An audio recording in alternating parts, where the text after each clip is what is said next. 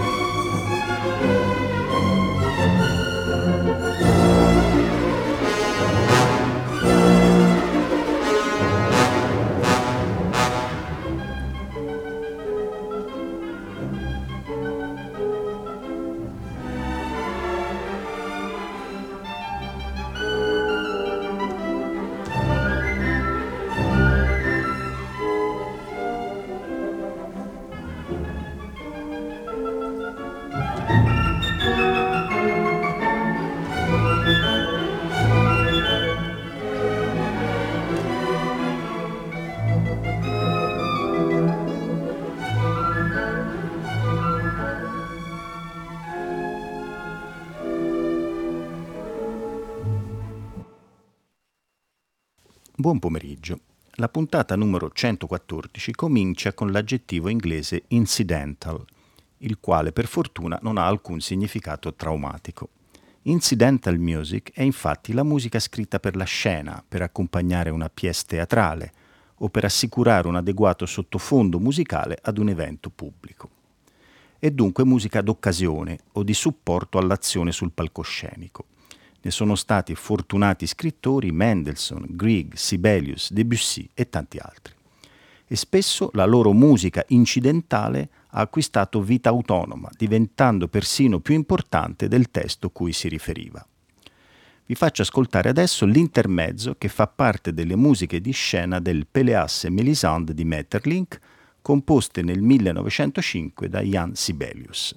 I Berliner Philharmoniker sono diretti da Herbert von Karajan. Thank you.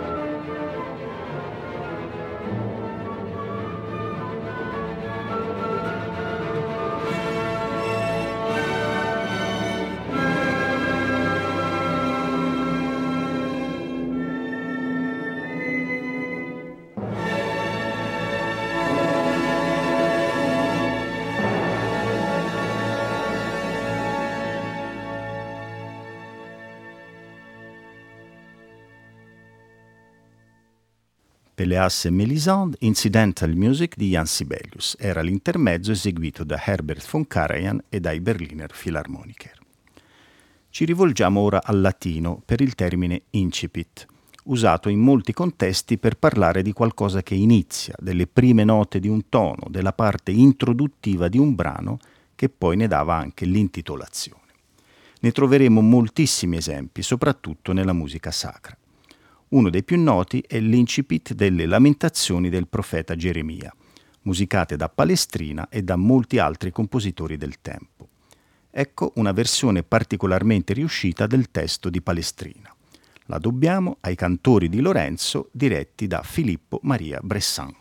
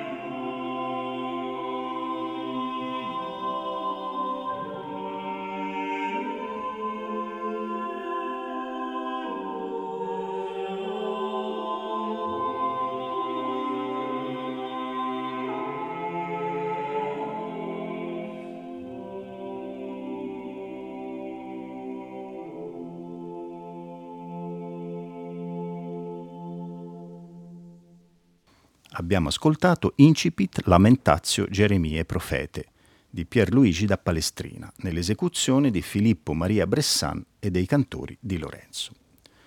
L'ordine alfabetico ci propone adesso il termine India e ci invita a scoprire i mille misteri ed il fascino antico della musica di quello sterminato paese. Non abbiamo ovviamente il modo di farlo esaurientemente, mi limito perciò a qualche concetto che chi vorrà potrà approfondire. La musica popolare indiana è molto antica e ha sicuramente preceduto la musica vedica. Esiste in oltre 200 stili, legati ai gruppi etnici e ai dialetti. È legata alle diverse età della vita, ai lavori agricoli, ai mestieri, alle cerimonie, alle battaglie per l'indipendenza. Si basa su scale musicali senza mezzi toni, bi, tri, tetra o pentatoniche, su ritmi sempre semplici. È quasi sempre connessa a qualche danza ed è eseguita da circa 300 strumenti diversi, impossibili persino da catalogare. Vi farò sentire un brano per sitar, forse il più noto tra di essi. Si tratta di Evening Raga, il raga della sera, composto ed eseguito da Ravi Shankar, uno dei padri nobili di questa musica fantastica. Ascoltiamo.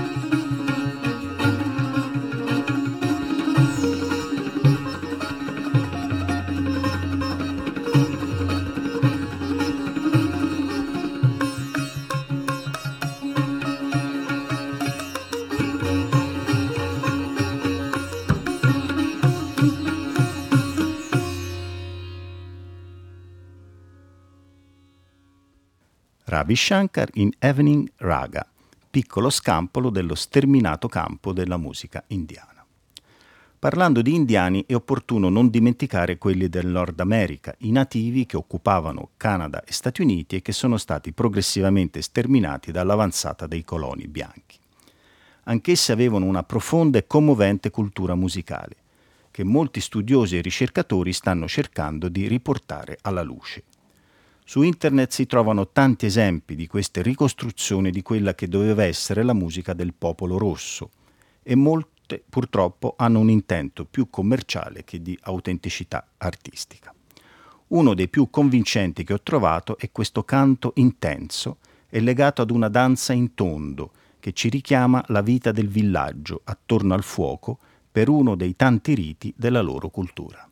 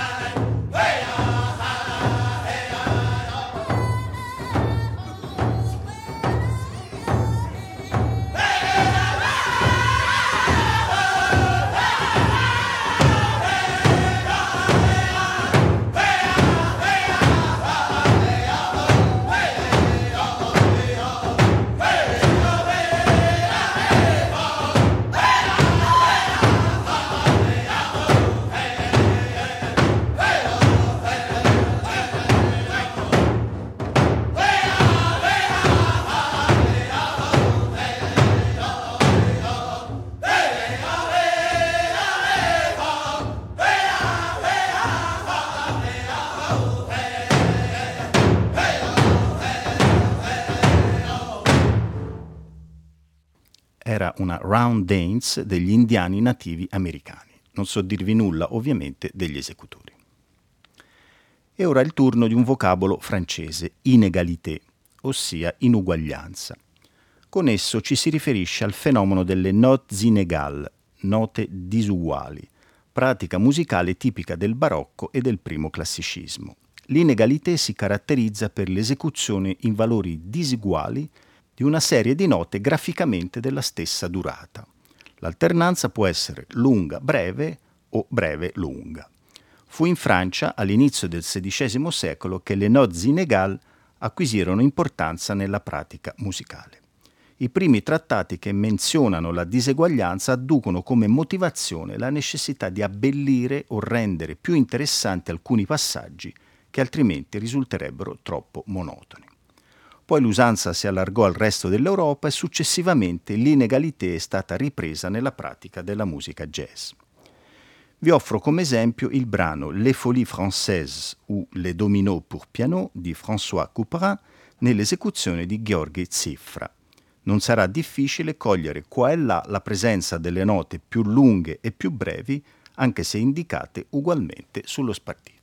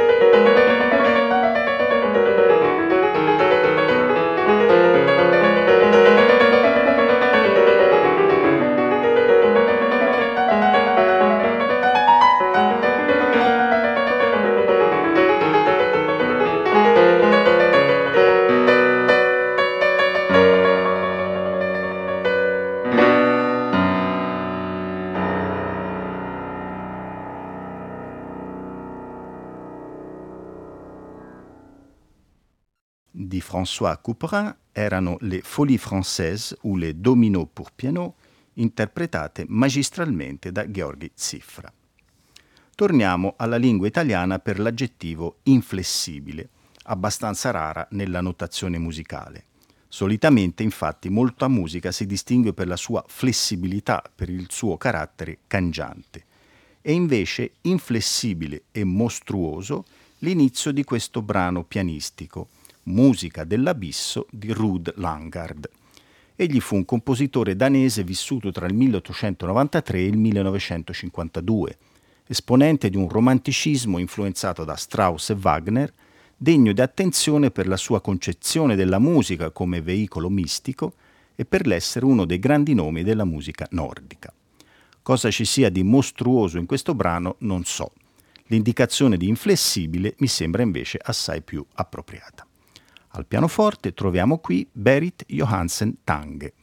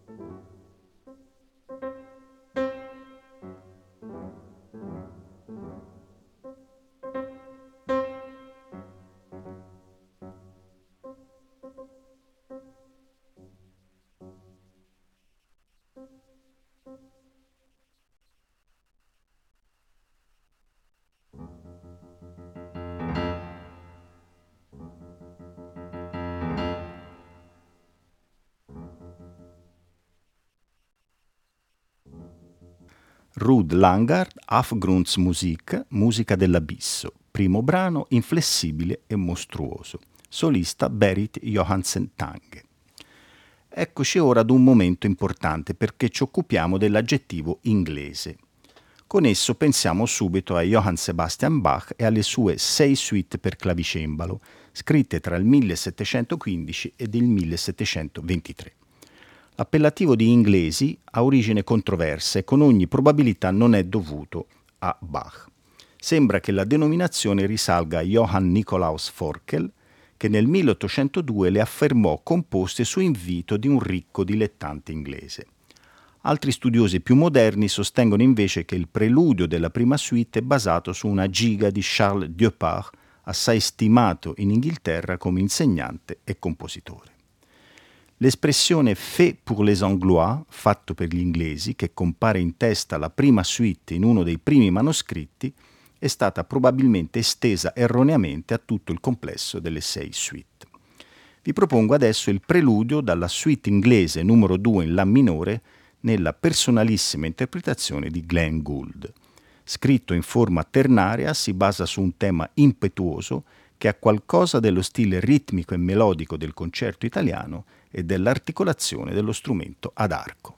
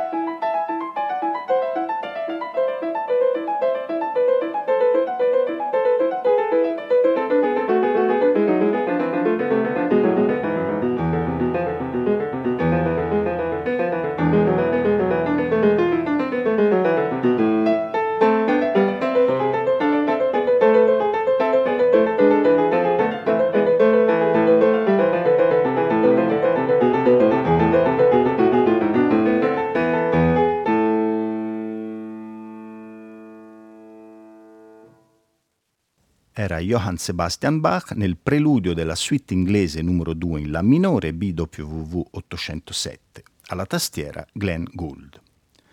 Torniamo alla lingua latina per gli ultimi due brani di oggi. Abbiamo intanto il lemma ingressa, forma propria del canto ambrosiano è la prima sezione della messa, paragonabile all'antifona gregoriana, benché più lunga ed ornata e dall'ambito più ampio. L'ingressa non introduce alcun salmo e viene cantata ai piedi dell'altare e non è quindi del tutto identica all'introito. Ne ascoltiamo adesso una dal titolo Lux Fulgebit, la luce brillerà. L'esecuzione è della scuola gregoriana Mediolanensis diretta da Giovanni Vianini.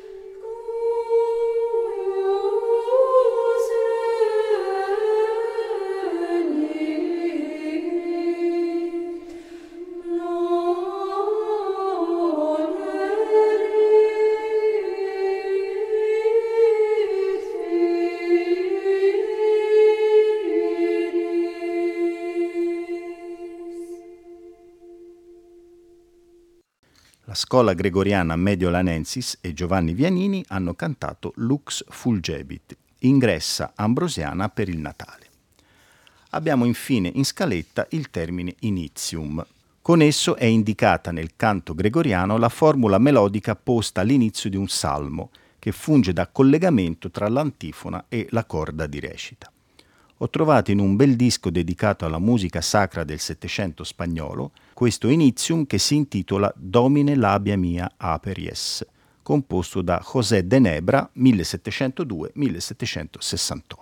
Esegue l'ensemble Madrid Barroco diretto da Grover Wilkins.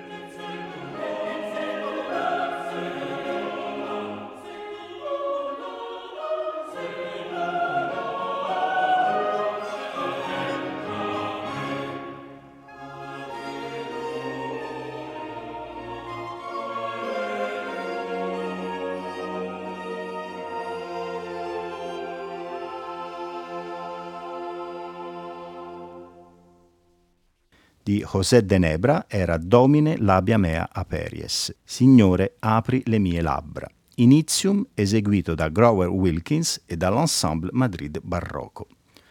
Abbiamo così concluso per oggi. Il prossimo appuntamento, in programma martedì 15 maggio sempre alle ore 18.40, sarà dedicato alla locuzione Inno Nazionale. Passeremo in rassegna i più celebri e belli inni ufficiali dei paesi europei e non. A tutte e tutti voi un buon proseguimento di ascolto con i programmi di Rete Toscana Classica.